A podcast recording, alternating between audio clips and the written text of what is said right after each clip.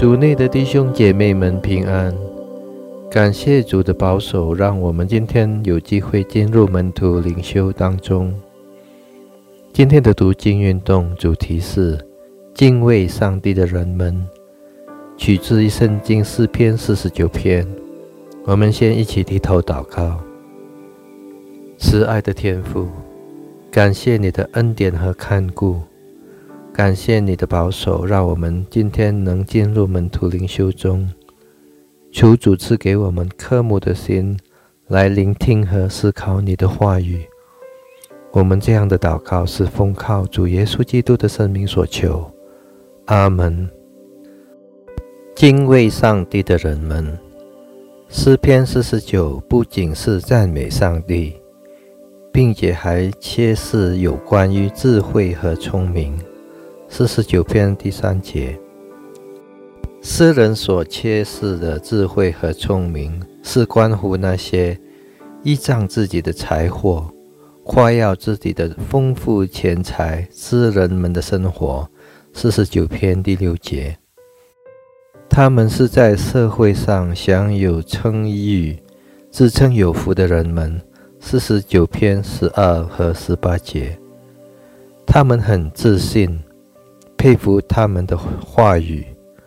49章第13节，何必夸奖利己，人必夸奖你。49篇第18节，因此他们是一群依仗本身能力而自豪，并且倾向于只为自己的利益着想而生活的人。令人担忧的是，他们以奸恶对待他人。49篇第5节，对诗篇49中所揭示的智慧，诗人最终的结论是，那些在社会中生活充裕而享有称誉的名流人物是不醒悟，如同死亡的畜类一样。49篇20节，圣经揭示聪明不仅是只有自私，而且与智慧有关联。例如箴言的作者说，一个有智慧的人，你就明白敬畏上帝。箴言第2章第1到第5节。请记住，诗篇49并没有禁止上帝的子民拥有财富或跻身于社会上受尊敬的人之列，但是必须小心谨慎，别使自己因财富导致丧失对上帝的敬畏之心。那些不敬畏上帝的人，是篇作者所说，被派定下阴间即灭亡。诗篇49第13和到14节，务要警醒，一切的财富、权力、地位、名望和社交媒体上追随者的数量，并不能使人类摆脱犯罪带来的惩罚威胁。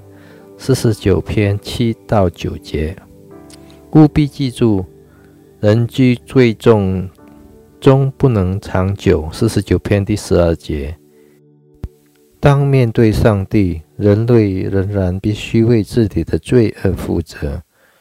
务要警醒，人生在世不过是暂时的，因此让我们真正相信我们在耶稣基督里所认识的上帝。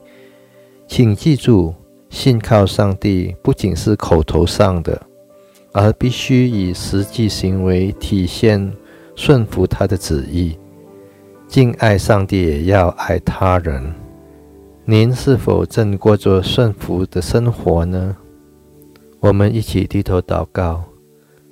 慈爱的上帝，感谢你透过今天的话语再提醒了我们要如何敬畏上帝。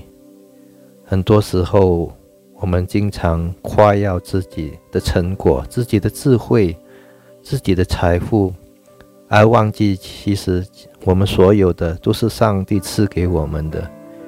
求主原谅我们的骄傲，原谅我们的过犯。我们把接下来的生活交托于主的掌管之中。我们这样子的祷告是奉靠主耶稣基督的圣名所求，阿们。希望大家注意健康，上帝祝福大家，再见。